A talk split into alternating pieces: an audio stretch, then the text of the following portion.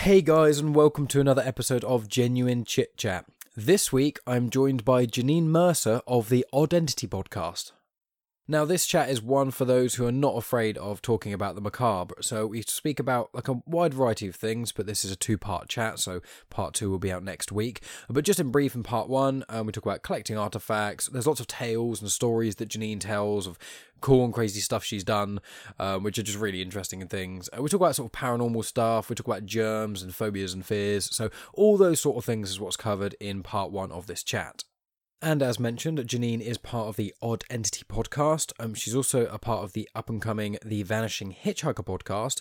Um, and she also has a website where it's basically a quarterly literature newsletter, in for lack of a better word, called Corpus Review.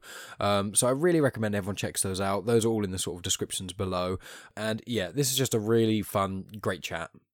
Now, before we get started, there'll be a quick promo for the Witch Murderer podcast. Um, they're a part of the Brit pod scene, much like Genuine Chit Chat is, and it's basically true crime but with a twist. There's not really much else to add, you'll hear it in the promo, so yeah, check those guys out.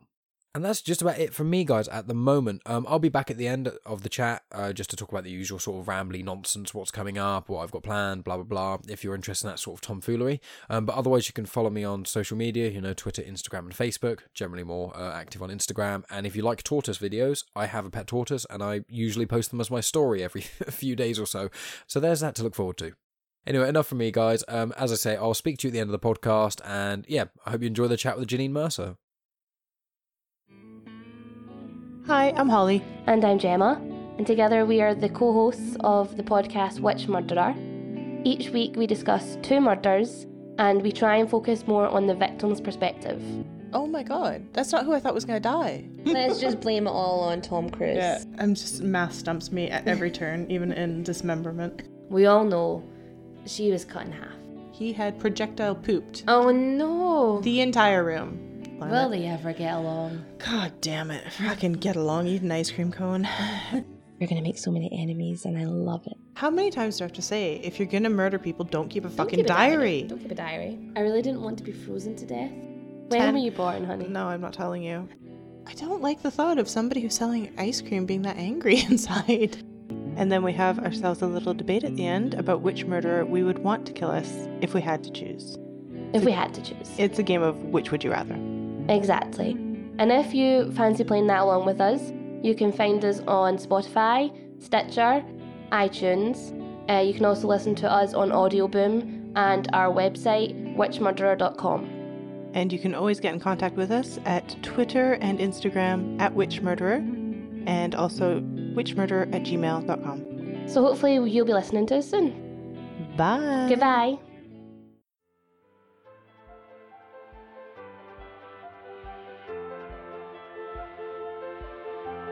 Welcome to Genuine Chit Chat, where we have honest conversations with interesting people.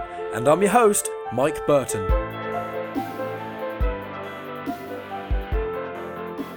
And I am here with Janine Mercer. Janine, it's wonderful to have you on here. And obviously, you're the host of the Odd Entity podcast. Um, there's an upcoming podcast as well that you're involved with, and you do the website Corpus Review. So, um, uh, welcome to Genuine Chit Chat. How are you doing?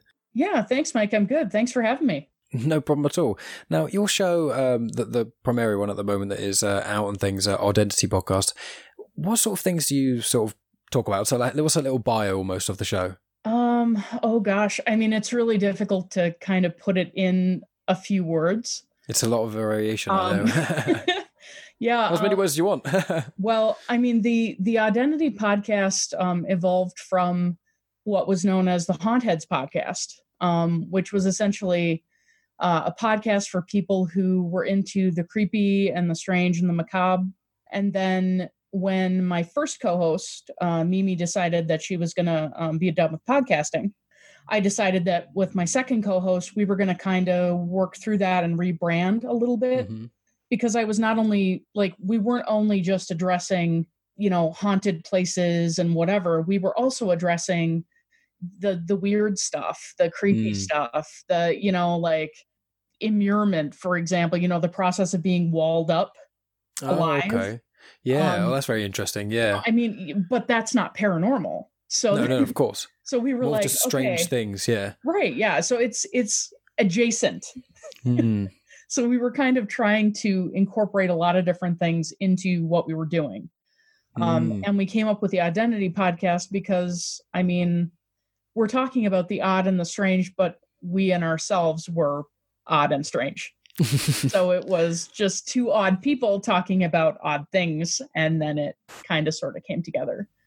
Um, But yeah, I mean, it. You know, we we talk about anything from haunted places to serial killers to, um, like I said, random random practices like immurement or safety coffins. Or I did a piece about uh, L'inconnue de la Seine, uh, the unknown woman of the Seine, or the face of um, CPR Annie. oh, okay, She's like right. one Yeah. of the most she's called the most the one of the most kissed faces in the world oh, okay. um because that that mask is i mean that's what they use for all the cpr dummies Mm, I um, see. but yeah i mean there there's just i mean we talk about anything and everything so it's really just a haven for people who are odd in themselves or enjoy odd things i guess is appropriate Well, I think that's going to be uh, great for a lot of my audience because, um, yeah, there's I've had a lot of uh, interesting people on. Uh, I mean, that's the whole kind of point. I don't uh, Yeah. mind if someone is in air quotes weird. It's just like I've one consistent thing, no, two consistent things throughout my entire life is that I've been told that I talk too much uh, and that I'm weird. That's just the two straight off the bat. And you know, I've even grown my I grow facial hair. My mustache is blonde, so even my own facial Oh, hair yes, is yeah, immediately is. like, yeah, I'm like 25. It's like blonde there and completely dark down there, and it's like. I have had people come up to me when I'm out and be like, "Do you bleach your mustache?" It's like, why would I just bleach the mustache out of every what? No, it's like that little tiny. It's something I do not control in any way, shape, or form. Just the pigmentation of the color of my hairs immediately makes me.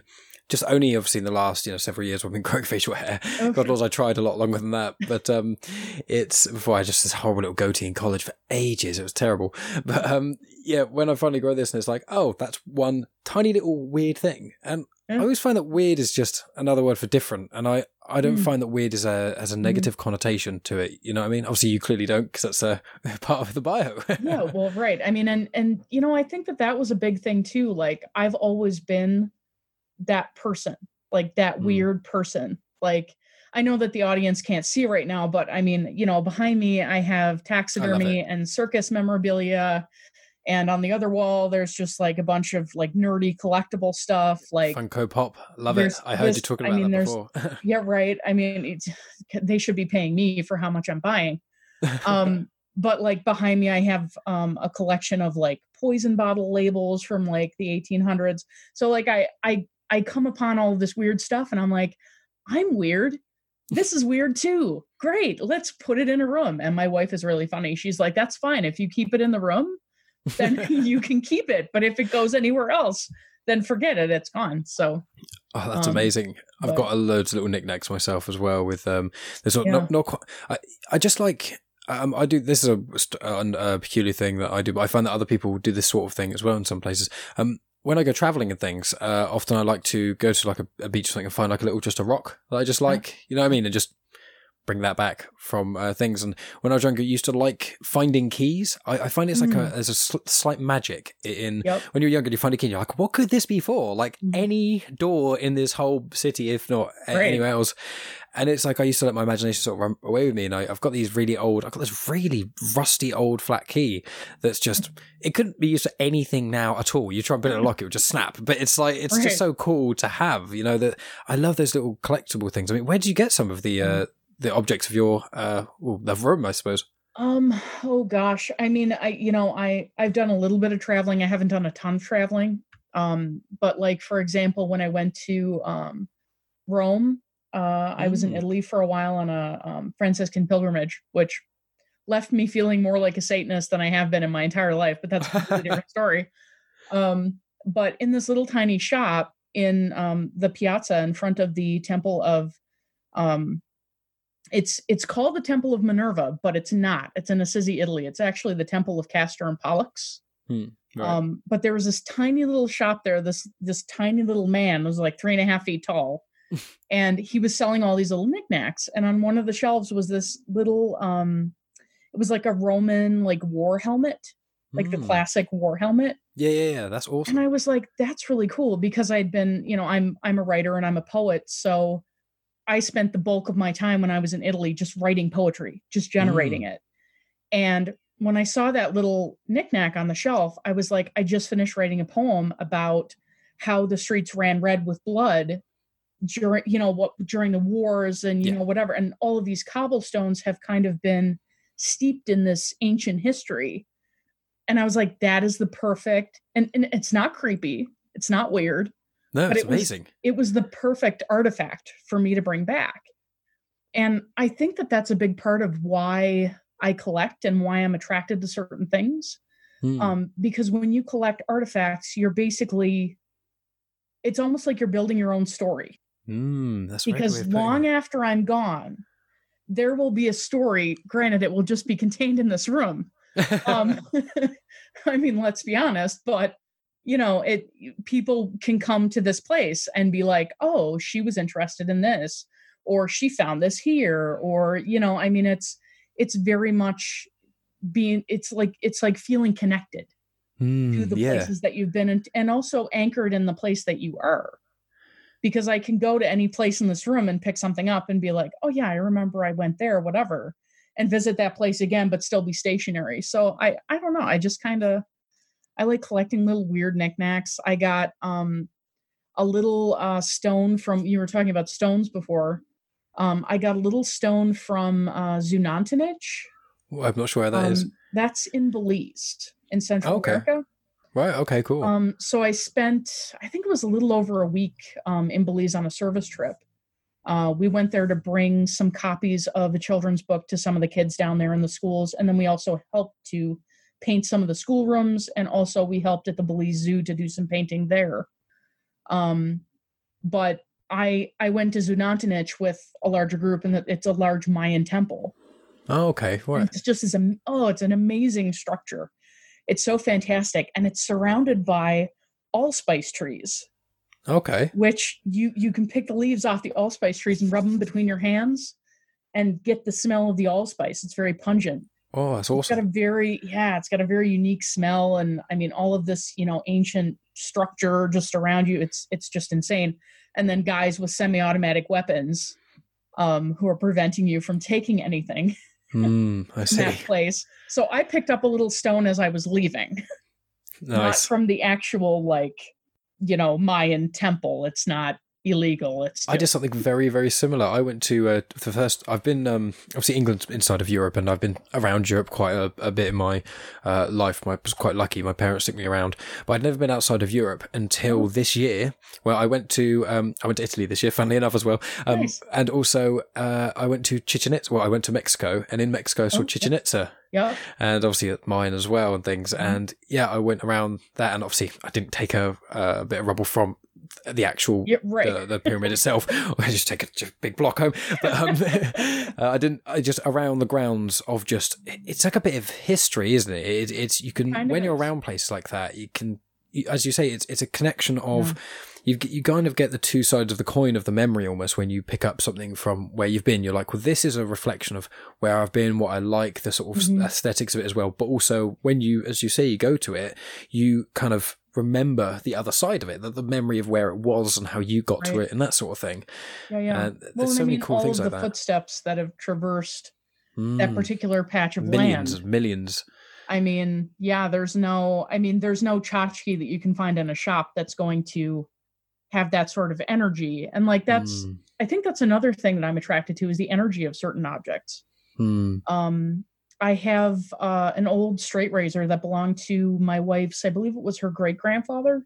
Okay, Um, right. That's interesting. But he, he must, we also have his glasses and like a set of keys Mm. and some sort of a um a stamp or something for letters um but i mean when you when you hold those things in your hands i mean he must have shaved with that straight razor thousands of times Mm. you know but the energy that's connected to that one little piece i mean i never met the man i never knew the man but Yeah. when you look at that piece and you see the wear on the handle you can just tell that that was a valued possession and it was used thousands of times and you know now it's now it's a part of part of my collection and it's a part of my artifacts or my life you know it's it's That's just kind of incredible.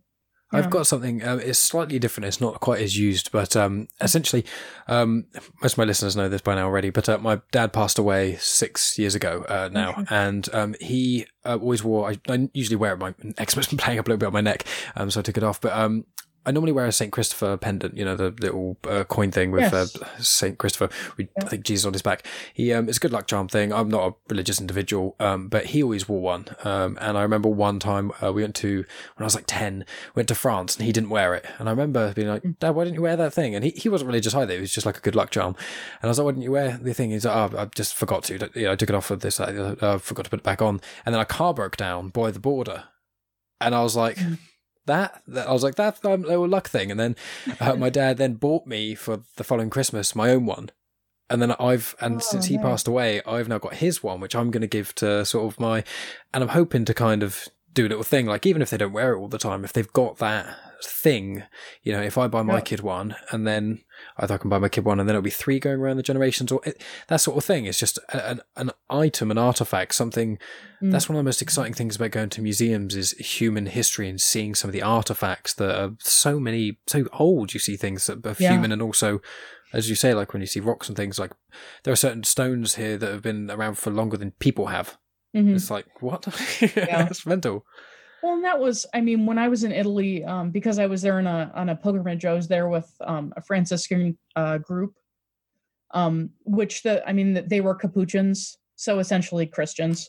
Hmm. Um, but they they made such a big deal out of us not taking anything, Hmm. like rocks or like we did this whole thing where we went up to the highest point in Assisi in Italy, and we were each to take a rock, and carry that rock back down and then we took it into like this little prayer circle or whatever.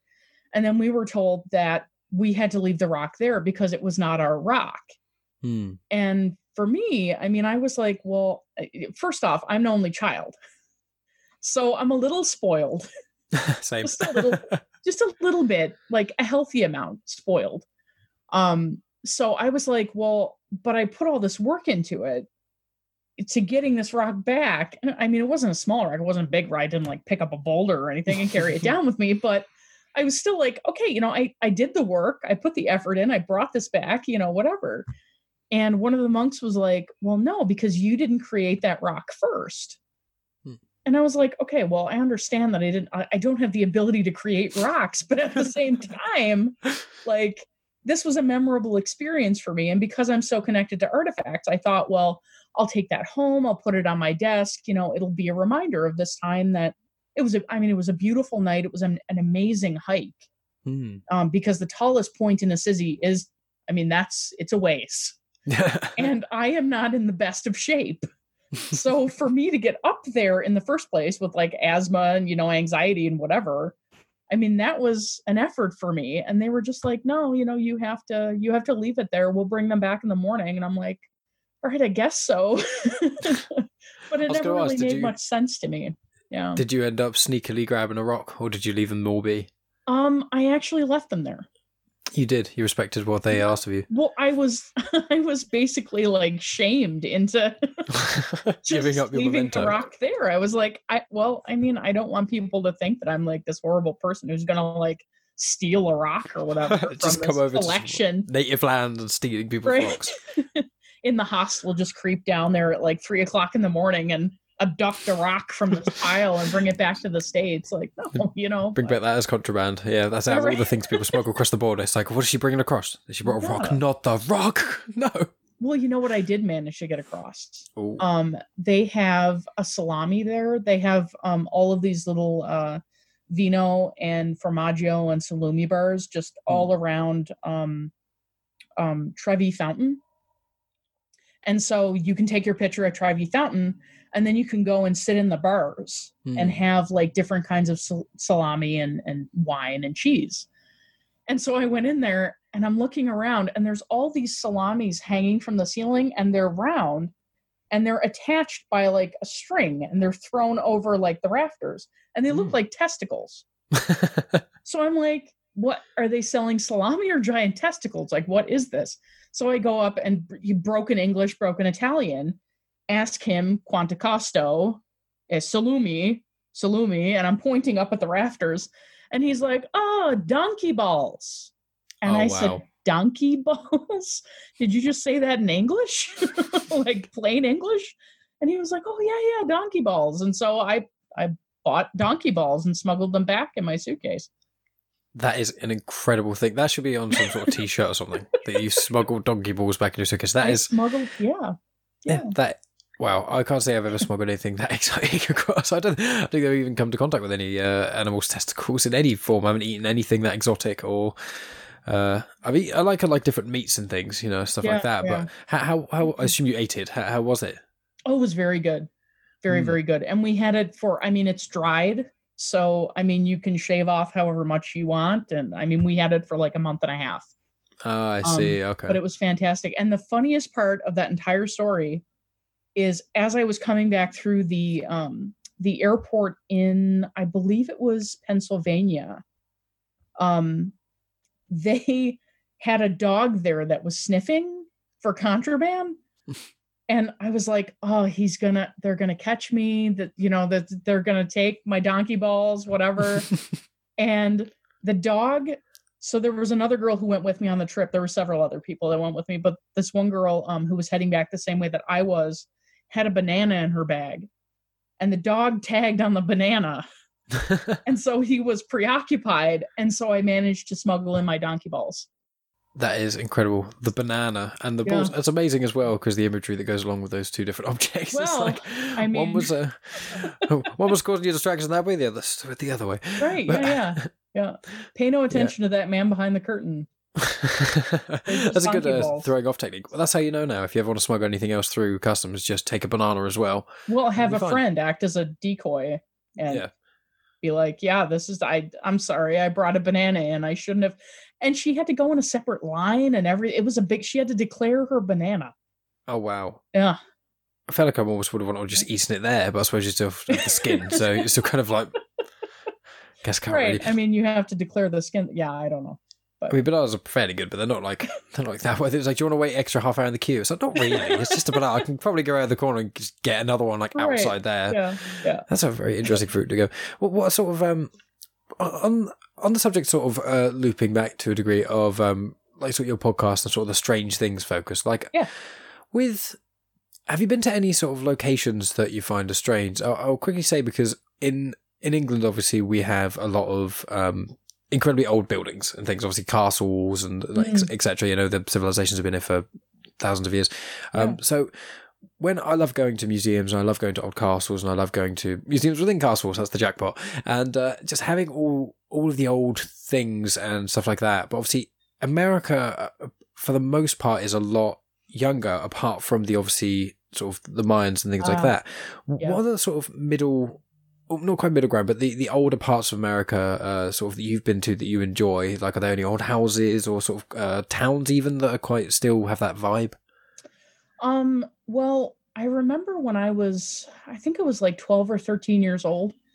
Um, I wound up taking a trip with my grandparents to a place called um, Belle Isle, which is in in Newfoundland where I grew up. Hmm. Um, and they had uh, a huge iron ore mine. There was like, I think there was like three or four mines in one place, and one of the mines was open so that you could actually go down into it. So you you went there and you paid your money and then somebody took you down and you got the opportunity to mine What, get some ore?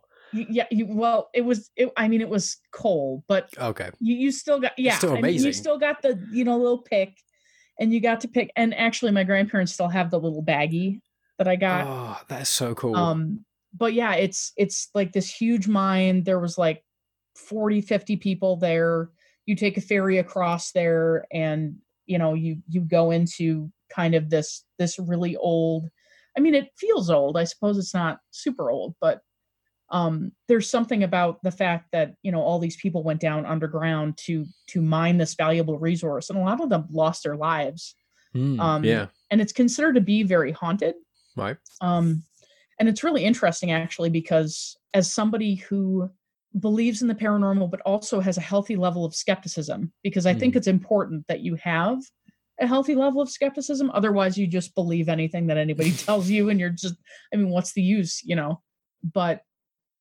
I mean, I I remember going down into that mine and like it's pitch black and there's just a guy leading you with a lantern and I mean, this was in the 90s, so you know they weren't really concerned about well, but what if people slip and die and fall into a hole? It was just like this is tourism. Um, so I mean, we we went there for several summers because there wasn't really a whole lot to do on the Mhm. island when I I mean, and I was a teenager, so I wanted to do other things that did not involve my family. but I remember uh, one time we went there. uh, it was late in the summer. They were just getting ready to close, and we were down. Oh God, I don't even remember how many like like 150 feet or Oh, wow, something okay. like that, which is it's creepy. Hmm. Um, because there's nothing, there's nothing around Hmm. you except all of these other people also shivering in the dark. And just out of nowhere, I kind of felt like a little push, Hmm. like somebody had like tapped me on the shoulder or something. and looked around, there was nobody around me, and everybody was kind of progressing further. And my grandparents were yelling at me because I was taking my time. and as I get further and further and further down into the mine, I start to hear like little whispers, not like full fledged voices, but like little whispers. Hmm. Um, and couldn't make out what they were saying, had no idea. Um, assumed it was just the the echoes of like voices ricocheting off the walls because it's kind of a weird place.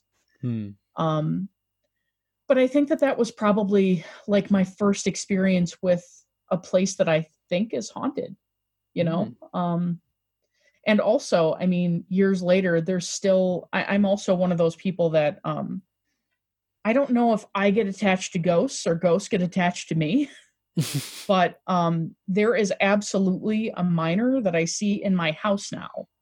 All right. I've seen for years that has like the full like the wide brim mining hat with the big lamp on the front that they had to they had to light, you know, with the Mhm. actual flame on it.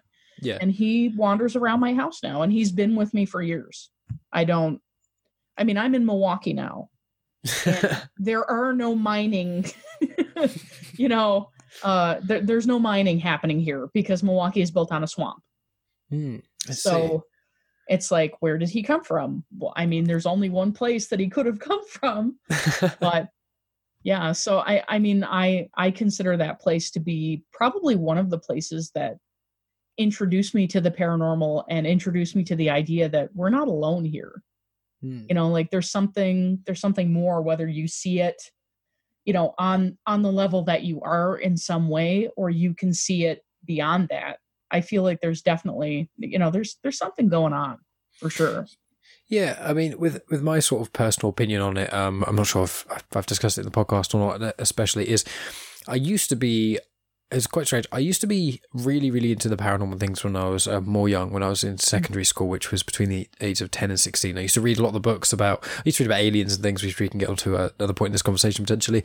But um, with ghosts and things, I used to read quite a lot about ghosts. and I got really into it, and then around my teenage sort of uh, mid teenage years and things, I became a lot more. Um, I was becoming more of an atheist as well, so I was a Yeah. lot more hardline against religion. And then I kind of said no to all the to to quote it like like woo woo is the way I would have almost phrased it. you know, sort of anything that isn't strictly one hundred percent scientifically proven is completely wrong Sure. in any way, shape, or form. And it's like I don't believe that now, but that mindset. And from then, I've kind of slowly progressed away from that hardline no. And I read a book actually. Um, called uh, Something Funny Happened on the Way to Heaven, I think it's called. And it's by a gentleman called Corey Taylor. And um, he's the lead singer and vocalist of a band called Slipknot. They're a very big metal band. yeah. Um, and um, he's also a singer of Stone Sour and he's written a couple of other books. Um, he's written about religion, these, these sort of things. He's an atheist and he says that he has had paranormal activities. He says he knows how crazy it sounds, but he's, he's experienced ghosts and things. And when I first read that, which was years ago now, um, I was like, okay, well, I respect this guy's opinion when it comes to his previous book was about religion and sort of the atheistic uh, mindset and things, etc. And I was like, okay, but he believes that, and he's he actually tries to explain it in his own kind of way. He rationalizes it, which is um, everyone's built up of everyone's alive has got energy going through them and things. That's how people are. Um, maybe when you die, a sort of imprint or uh, capturing of that energy potentially gets formed in some other way. You know, it, energy can't ever be destroyed. It you know only ever redirects, only ever transfers. So it's Right. like, well, if you know, I'm not necessarily saying this is something I completely believe, but I don't not believe. I'm kind of like, if I experienced it, maybe that would explain it more. But it's like, you know, if you die and you just a part of your energy, the amount of energy that you've got just disperses, and a tiny part of it gets connected to one part of your synapses, which is just how you remember yourself looking or something. And that can just do a degree of astral projection for a certain amount of time, or when certain people see it at certain times, any sort of thing that could create the right atmosphere for it, and the imprint, and that could then go from there. I mean, what are, even when you tell people about like memories and things and stuff, memories are just energy stored in very complicated, strange organic pathways and things. Right. So when you get deeper into this sort of line of thinking that I'm going down, is obviously with the paranormal, is even with a with a scientific mind, purely trying to be rational about it, and then you go down the well, it is energy and the laws of thermodynamics and things like that, and we don't we can't see all of the light spectrum. You know, that's very mm. clear. You know, we can't see ultraviolet light. You know, we can't hear everything, dog whistles, for example. So there's Right. obviously levels of reality that we can't fully experience. And obviously, what if blind animals that are born blind, what is it like for them not to see? Well, they could never understand what seeing is. They sense with other things. There's Right. many senses that we wouldn't have, or don't have, or may not know we have. So when I go deeper into that sort of line of thinking, I become less of a skeptic and more of a sort of I, I'm very interested by it. I'm mm. not necessarily subscribing to it being true or false in my mind necessarily. It's more just, at the very least, it's a perspective of, of what someone experienced at that time. And I'm not Right. dis- I I do not disbelieve that you see the miner, whether or not I believe it is directly because of that person passing away. If it was the energy of the caves, it maybe was something else. You know, I mean, any different of these things could be something. But Mhm. however one even has a perception on their own reality and their life's own meaning, that's a big whole, you know, that's a big thing about perspective. This experience of yours is a perspective of what you saw, and that's very interesting to me. And I, I like hearing what I like about your podcast and one of the some of the episodes I listen to. I really like the fact that it's not just as you stated at the start of this. Oh, everything! It's it, everything's right. You know, every ghost you've ever seen is completely 100 percent there. Every place you go, it's it's more of a kind of I either I felt this thing or saw this thing or this thing sort of happened, and then you look into it. You go into sort of the research from the Times. You go into what people said about it after that, and you Right. you really do flush out some of the ideas about it being a more you know, I, I don't want to say rational because that makes it sound like uh, patronizing, but you know what I mean. That sort of more um, scientific view on it, and I, I really like the Right. what you've what you do with that in your show. Yeah, yeah. I mean, like I said before, it's I I feel it is very important to have a level of healthy skepticism. Um, and as far as um, you know, haunted haunted locations and and seeing ghosts and planes and I mean, it just I it gets very complicated and and very strange very quickly. Hmm. Um, but when I'm trying to explain to people kind of what I'm seeing or what I'm feeling in any given situation, um, I usually use the uh, movie Mirrors as an example. Right. I don't know if you've ever seen. Have you seen the movie I'm with af- Kiefer I'm Sutherland? afraid. No, I'm afraid I haven't actually seen that No, film. okay. It's bad for quite a movie buff, and I haven't seen that. I do apologize. Uh, no, it's fine. I mean, it's it's not the best movie. You're not missing a ton. um, but there's this this idea that we exist on one side of the mirror, and they, um, quote unquote, they, Hmm. these otherworldly creatures, beings, demons, ghosts, whatever you know, whatever you want to call them, yeah. exist on the opposite side of the mirror. Um, and kind of the cool thing that they do in that movie is everything is backwards on the other side of the mirror. So it's kind of, I mean, it's kind of a kitschy way to, you know, explain it away. But um, I like that idea that there's a separation between Hmm. it. Um, and some people can see into that mirror and see the flipped image, and some people look into that mirror and just see a mirror or just Mm. see their own reflection. And it has nothing to do with like your level of self-absorbance or you know what have you. It it just has it has everything to do with like you said perspective and kind of where you were when it happened and this is what it was like and this is you know and that was your experience. Um and I think that that's kind of one of the one of the beautiful things about human beings is the fact that we have so many different experiences but we perceive them in so many different ways i think that's always that's always a very cool idea a very cool concept to me Yeah, I mean, I totally agree. I mean, all life, I believe, kind of is is just one's own perspective on, you know, the Mhm. Earth is spinning, you know, millions upon billions of different things are happening with nature, with the planet, with each other, and all life is is just your one's quite narrow view of X amount of time as a perception of where it kind of is going. And, and that's kind of what it is mainly is, is life is all about the moments and the experiences. And with with those perceptions and things, it's it is very interesting that sort of idea of of the the mirror realm or, or the sort of that shift because it's also you know I have I want to clarify before saying this I haven't done what I'm about to say but there's a drug called DMT which people speak of and they say they take it and they go into this other realm and these beings and there's this strange thing that um a huge amount of people who do it explain the same sort of thing okay and it's like some people who've gone through intense meditation and gone through sort of you know an incredible amount of time learning to do these things and doing it for hours and hours and hours a day have been able to get to the same states that one could get to th- from doing DMT. It's quite rare, but that sort of idea. Right. And they speak to these sort of beings on the other side of things. And once again, I've not experienced this. This is what people have said, but it's like even there's quite a few connections, even if one doesn't subscribe to the idea that there is uh, another realm that we can't see or can't perceive or can't feel or is on sort of there's a barrier, there's a separation between us and this thing, is that there are some.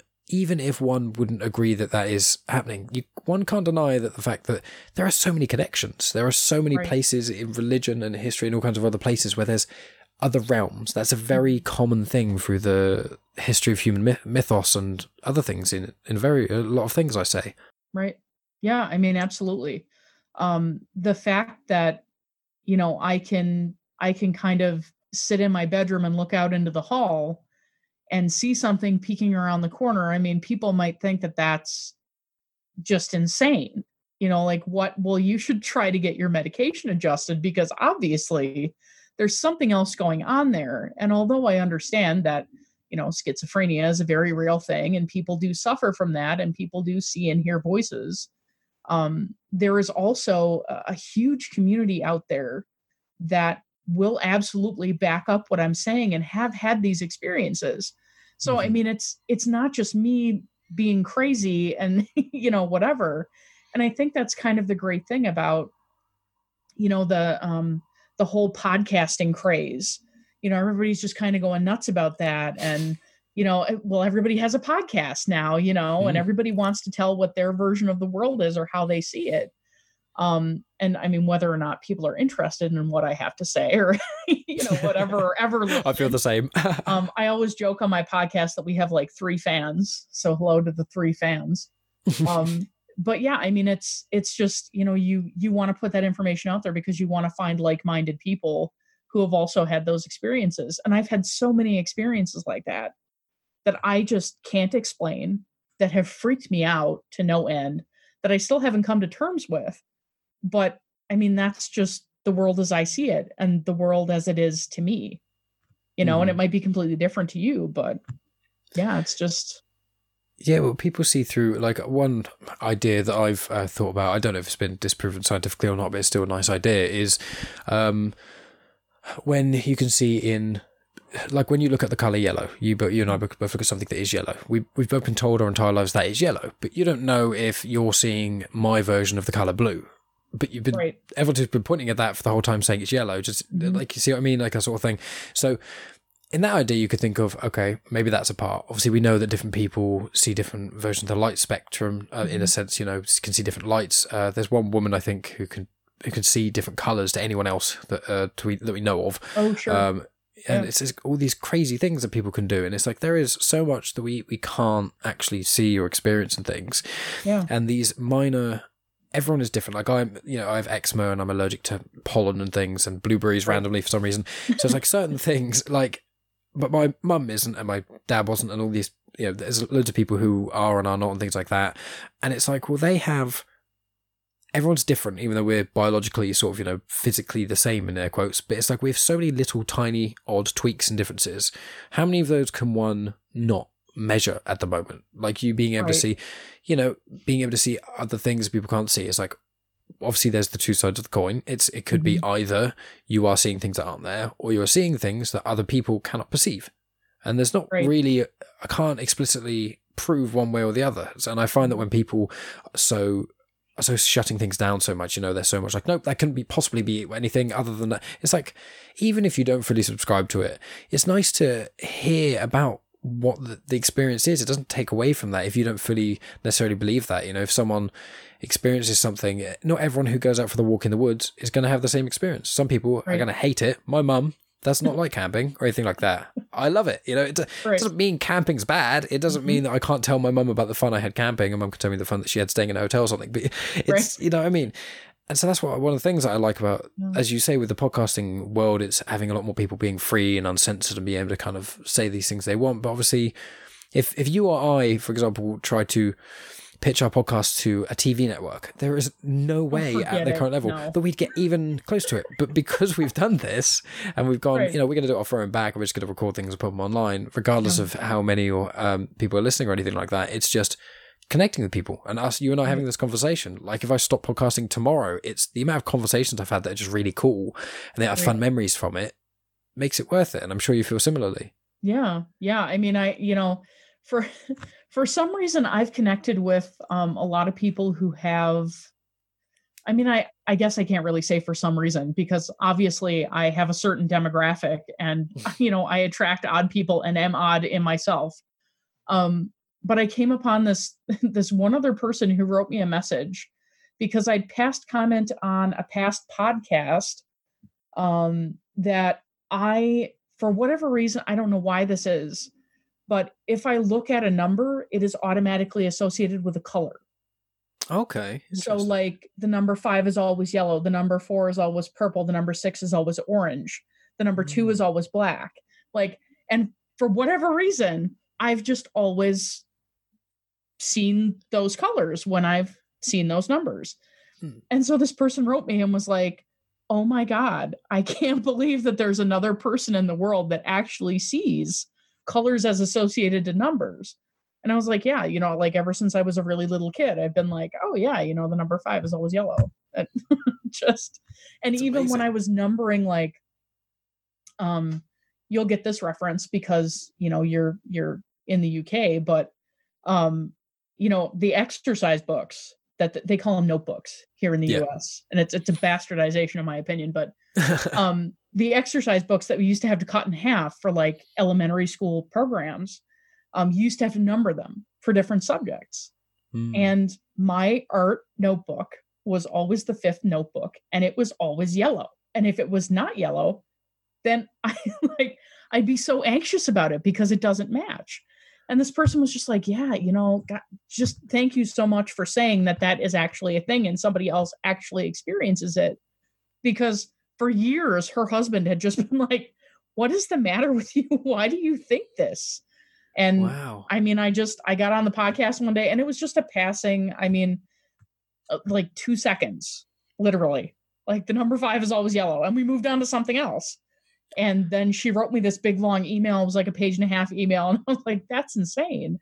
But that is amazing. I mean, that's part of it, you know, is connecting to other people and I mean, maybe not necessarily figuring out that they're just as odd as you are, but you know, figuring out that you have similar things in common and, you know, what have you. So Yeah, I think that's that's incredible. I mean, I'd not thought of that sort of thing, but yeah, association with, yeah, people have associations with all kinds of things. You know, I mean, the the big experiment of Pavlov's dog. Obviously, you ring the Mm. bell and he has food, and then you ring the bell and no food, and he salivates anyway. It, it's that's not quite the same thing, but it's a sort of association in, in, a, in a sense can be brought together by uh, certain things, and you know, some people do have strong associations with certain colors. There's obviously some Mhm. people just have a favorite color, and it's like it's quite when you think about it. Being a person, like obviously you can try and track down a lot of our behavior to sort of social standings, and you know, like um, you know, a lot of it is sort of power, money, uh, sort of um, how high on the sexual hierarchy, all these sorts of you know complicated things. I'm not necessarily going into, but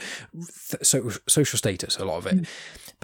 A lot of those things you can go down to like you know evolutionarily or with darwinianism or any sort of other psychology any any sort of these things you can look into with a certain lens right. but then when you look at why do people have favorite colors Hmm.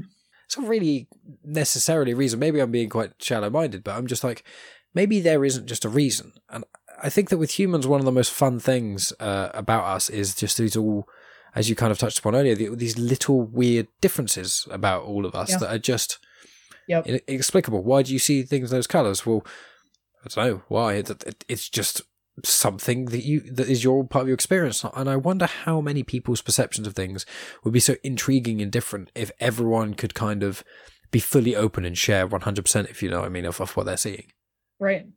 Well, and it makes me wonder too. I mean, there are so many different, you know, I mean, there's a word for everything now. Like, Yeah. you know, you you have this affliction. Oh, well, that's this. Or, you know, Mhm. you have this experience. Oh, that's that. But I mean, like those people who, you know, can't look at a pomegranate without freaking out because it has all these little holes in it. i used to have that yeah. I mean, like, genuinely you can't you can't look down into the plug hole without having the heebie-jeebies because that's that's a drain for American listeners. Anyway, whatever. Um, but yeah, I mean, you know, you see all these little, you know, concentric holes and they're all the same size and it's just it makes you very unnerved. But I mean, there's so many people that have that experience and they don't know why. They've just always had it. And it might last, it might not. I'm assuming that you no, no longer have this. I try. I kind of push myself. I used to see. A lot, I, I saw it a lot. Of my friend used to always send me photos of you know people's with hands they're Ah. photoshopped with loads of holes in, and there's Oh, plants God. that are like super zoomed in of the holes. He used to send me that quite a lot, and eventually I just like you know what I can't. I can't have this. That's why I used to. Right. But occasionally, randomly, I'll just be doing something, and then I'll see something like violently, like a flash image of it. And I'm Yeah. like, oh, I don't want to see that, but I'm, I'm generally okay with it now. Yeah, I mean, I I've had friends that um, you know, they they put their hand down on something that has a lot of even like like a chain or something, and they'll pick their Mm. hand up after a while and realize that that's happened and just lose their minds Oh wow. because it's on them now. you know, it's like I I just don't. Yeah, I think that's it. Like one of my biggest fears uh, is, you know, with, with there's realistic fears, which is me being dropped in the middle of the ocean and just left there. Like that's a biggest realistic. I think Oh, air quotes realistic fear. When I think of like crazy, like fun, not fun. That sounded really bad, but you know, like. If you want to go into some of these worlds where like superheroes are a thing or like this crazy stuff happen, like I don't want there Mm. to be a zombie apocalypse. But there was a part of me at some point, you know, when I was watching Walking Dead a lot and watching all the zombie movies, and when that was a big thing, I was a part of me was like, because I was a teenager as well, I'd be like, it's kind of cool if there'd be a zombie apocalypse, wouldn't there? Because I'd clearly survive. even I probably wouldn't. But like all these, you know, sometimes you just want that extra bit of speciality, that sort of flair in sort of of the universe. And one of the things I've thought of is if zombification or anything like that came to be, it would be one of those horrible things to experience, like feeling your body not become you anymore, being like infected by something sort of Right. crazy like that. Like I think that's probably almost completely off topic. Well, it, there's no topics here, but you know, it's uh, exactly it's just bouncing to and from. But like that that's what made me think of like having you know you've seen a lot of I watched a lot of zombie films, horror films, etc. And you know, someone gets infection there, and it starts to like slowly spread over them and things. It's like that is one of my biggest things that gives me the the heebie-jeebies in the in the Right. way of putting it. What about yourself? Do you have any sort of horrendous, crazy, weird? Fears. That sounds like I'm going to come to your house and force you to do. Um, if you have a fear of spiders, I'm going to flood your room with spiders. No, I mean, I I have a lot of a lot of similar fears to. I mean, I never learned how to swim, so I Okay, mean, interesting. My dad couldn't swim. Hmm. Um, uh, I really don't like spiders. Um, any Mm. other bugs are fine, pretty Hmm. much. Um, earwigs, I'm not a real fan of earwigs, but whatever. yeah, which um, kind of suck. Yeah, they're kind. You know, they're the shitty insects. um, I don't like the shitty insects. Um, but like, I mean, I can go outside and see a cicada or a stick bug or whatever, you know, and go over and, and pick it up and let it crawl. You know, I have no problem with that. Um, probably my biggest fear is um, I do have a fear that at some point we will go through some sort of a reset. Like, and and I don't I'm trying not to channel um, Marshall Applewhite here because he was obviously fucking insane. Um, but you know, the whole like at some point the earth is going to reset itself because we've damaged it so much and whatever. Mhm. Um, but I feel like eventually like we're gonna get wiped out by some sort of like airborne event Hmm. something like is a mass gonna extinction happen. event. um like for example uh recently in china there was like two i think two people um got the bubonic plague Oh, I heard about that. yeah which i was like where the hell did you go to get that um but i mean like i understand that like i guess the subways in new york city like if you licked a subway platform in New York City, you would probably get the plague because it's that disgusting. Yeah. But I mean, just the idea that in China, you know, they have such a population density um, that these two people could be afflicted with the bubonic plague of all things, the black freaking plague. Like, and that that concept of, you know, well, it starts with two people and then it escalates and it gets Mm. bigger and bigger and bigger. So I mean, a lot of a lot of my fears about like airborne illnesses and stuff like that um i mean they they absolutely started getting worse when people started making movies about it because before the movies happened i was like okay you know yeah i mean this is bad you know people could become aff- afflicted with whatever and it could be transmissible and it could get really bad. And then you know there was romero's day of the dead and you're like oh shit. Yeah that could be heck could be really bad couldn't it? Um so yeah i mean i feel like popular culture has definitely exacerbated the fear that i have of that. Um but i mean even now like if i'm traveling on a plane i like if i'm in an airport i don't touch my face. Um i am constantly using hand sanitizer. I've got like the wipes and everything. Like i can't i just yeah. So i guess my biggest fear would probably be germs as asinine as that sounds because they're everywhere. Um Mm. but yeah there's just something about that i don't know. There there's a reset Yeah, I can understand. I mean, it's funny. I've got a friend of mine called um, Carla. She's been on the podcast before, very early on, episode like seven or something, and um, she is more into sort of the macabre and you know uh, things that one would uh, describe as weird or morbid. These sort of things. She loves skulls and all that sort of crazy stuff. Oh, skulls aren't that crazy. I mean, I've got skull stuff as i well, but you know, say i have things. a few Yeah, exactly. They're amazing and they're very interesting. They're and um, it's, it's the best thing. The, all the coolest people have skulls.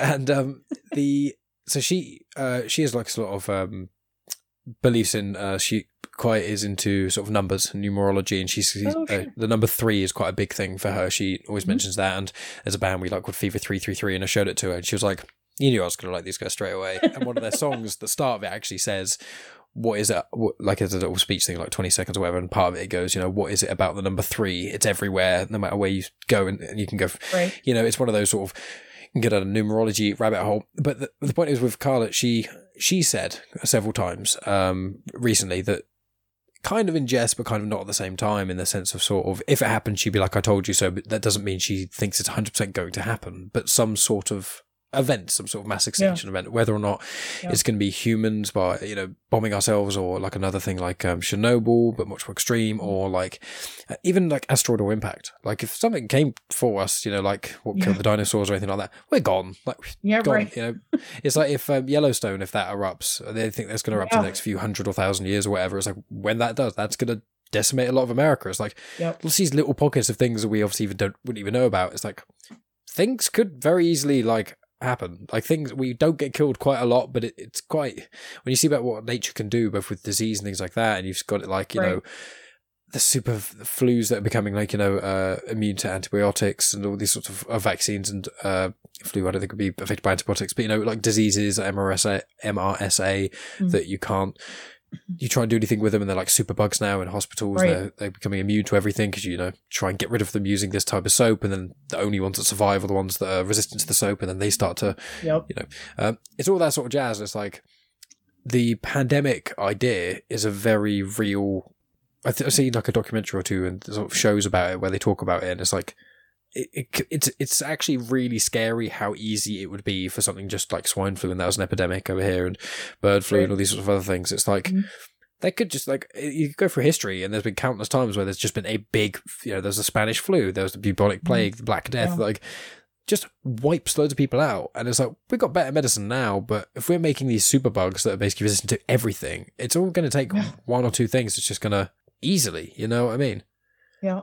No, I mean, I I would I can honestly say that probably one of the most frightening times in my life. And I mean, I've I've gone to haunted locations.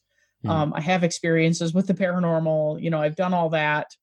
Um, but the thing that scared me the most was when um, at my college, when I, I I graduated with my bachelor's degree in 2013, and I think it was around um, 2011 or 2012, the H1N1, um, the swine flu Hmm. Was going around and just seeing people walking around with like the masks Hmm. on their faces and just Yeah. i mean i would like for me as somebody who is not keen on germs and whatever and my wife um she has ms so she has a compromised immune system Mhm. and for me i mean i was like washing my hands constantly i was like i can't mentally i i had a hard time dealing with it and actually i had a hard time in college that year too because of all of that that was going around. And then eventually you know it started to kind of dissipate and kind of fade into the patchwork quilt of what everyday life is. Um but i mean i just i mean i i lost my mind a little bit because Mm. i was so consumed by it. And i feel like there were a lot of other people too at the college who were like this is crazy this is going to turn into something else like we have to be prepared you know what are we going to do if something like this happens? And they had contingency plans and like people in the dorms were starting to get you know the the swine flu. It was like a big thing and i just yeah i i could not handle it. It was truly like one of the most horrifying times of my life. And i've Wow. i seen some shit. So for me that was yeah that was that was something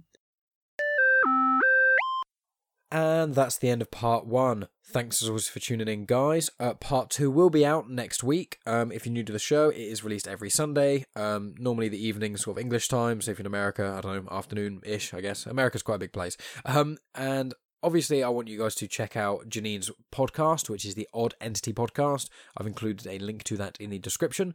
Um, you should also check out Corvus Review if you're a bookworm or a literary nut or any sort of other vague description of someone who likes reading. Um, because, as I said in the start, she releases a quarterly. Um, you can get all the back issues and things on the website. Um, a quarterly release of sort of. Uh, I think it's just like written works, like short stories and short. Um, there's poems in there. There's all kinds of cool stuff. I had a few browse of a, of a few of them. So if you're into that sort of jazz, make sure you go check that out. Um, I also mentioned that um, she's got an upcoming podcast called The Vanishing Hitchhiker. Um, if you go over to Odd Entity, uh, especially the website I provided, um, if you go down to September 8th, which the episode September 8th, um, it shows there is an episode called The Preview of The Vanishing Hitchhiker. So Janine basically goes through what you can sort of expect. So if you like all those sort of things, make sure you go check out Janine's stuff. She's a really cool, interesting person, and I'm hoping to have her on the podcast at another time in the future because we, as you can tell, had a great old chat. And coming up, I recently recorded a chat with a woman called Tracy Maxfield. Uh, Tracy is uh, basically an inspirational woman. Um, she's basically spent uh, the last like five or so years making sure that she goes to schools and talks to people about bullying and things. She's a, a big sort of proponent of people talking about mental health and all the sort of things, and not just you know don't just give a kid pills and then leave them to it, as in you know antidepressants and stuff. There's a lot more to it than that. She's gone through her own experience of depression and all kinds of other stuff. She gets into it in the podcast, uh, and she has written a book called uh, "Escaping the Rabbit Hole." The rabbit hole is what she calls sort of falling into sort of depression, essentially. So you know. If you're into that sort of thing, then obviously next week is going to be uh, part two of Janine. The week after that will probably be Tracy's. I've got two podcasts uh, due in the next two weeks, one in the coming week and one the following week. Um, they should be really fun and cool. Um, uh, Tracy hasn't explicitly said that she wants me to release her episode sooner or later. Um, so it's it's I don't know. Uh, a lot of the time it just kind of gets to the night, and I just think, what do I sort of fancy releasing at this time? Uh, so that's to look forward to. Um, I've got a few other little things in the works, but um, I think I mentioned it before. I'm just trying not to overbook myself because before what I was doing is booking like podcasts at three or four months in advance, uh, and then you know some people would cancel because they either forgot or no longer could be bothered or whatever reason. Uh, and also then I'd be so unbelievably busy. Then if there was an opportunity to come up where someone would be like, "Oh, cool, can I be a guest on your show?" Yeah, sure. When you free? Four months down the line.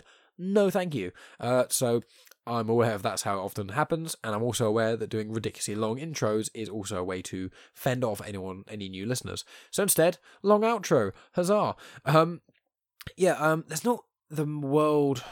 I'm trying to think if there's anything massive to mention at the moment. I keep meeting loads of new cool people, but I haven't had any podcasts with these cool people yet. Um, I have mentioned I want to have a podcast with Reese at some point, um, but that is something I always want to do. Um, I want to have podcasts with so many different people I know because they're all such fun. But obviously, there's loads of people around the world who are podcasters and do other cool, crazy stuff that I also want to chat to. So we'll see what comes our way. I've got a few collaborations during the works. I think I'm there's potentially two podcasts that I'm going to be uh, making appearances on, but I don't want to sort of talk about them yet because you know I don't believe in jinxing necessarily, but it's just not really good etiquette for me to say, yeah, I'm going to be on this podcast at this time, yeah, and then something fall out and not happen, and then you know that sort of jazz. Uh, and then I've also got something in the works with the guys in Comics in Motion. Um, not sure how much I will discuss at the moment, but it's you know to do with Star Wars, so that's fun. If you're into Star Wars and you like the Star Wars collaboration stuff, then you're probably going to enjoy this. Um, but yeah, that's generally what it's going to be about. But I'll go into more detail of that when it's already been confirmed, and I know I'm going to be doing it. And you know, the guys in comics are amazing. Uh, it's more so just I don't want to say, "Hey guys, I'm doing this thing," and then loads of people go, "Yeah, cool, we can't wait to hear it," and then me be like, "Oh well, I'm not even going to record an episode for like another month because I'm busy and you know have a lot of other things to do." But um, that'll be a new little addition if you can't get enough of my voice. Which anyone who knows me, but personally, will probably never ever say that. They'll probably actually want a lot of distance, which is why most of my friends don't listen to my podcast. Um, I'm basically rambling, uh, so that's normally a good time to sort of hang up the mic, uh, at least temporarily.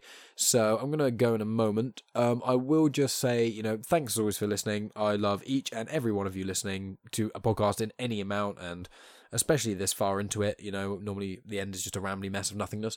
Uh, follow on Instagram, Twitter, and Facebook as I said in the intro, uh, Instagram is usually just the best place. There's snippets of uh, new episodes on there. There's movie reviews. There's cool photos of food and uh, my tortoise and other such like. So go there. Facebook is a bit more minimalist. I just kind of post new episode snippets and movie reviews, and then Twitter I do like mini reviews because obviously.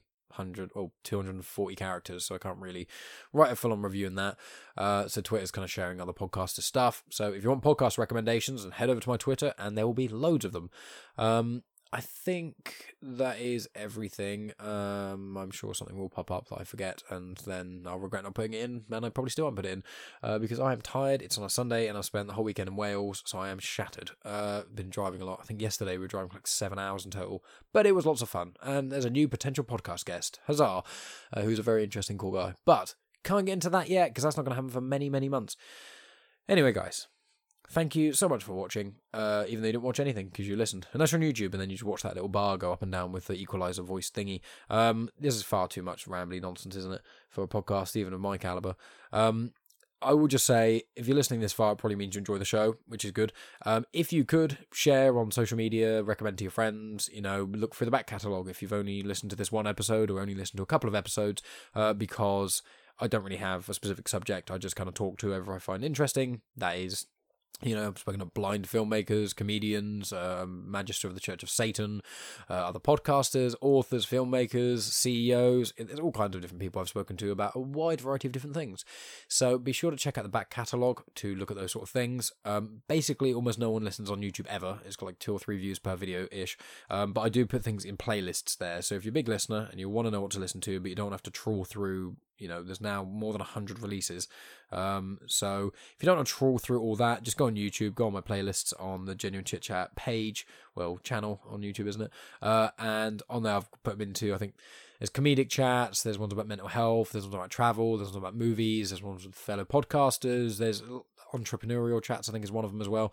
So i've kind of and sciencey ones. So that's general-ish categories to uh, listen to. So check those things out. Uh, share if you can. Share if you think it deserves it. Show other people. Uh, I do really appreciate that. And spreading this by word of mouth is amazing.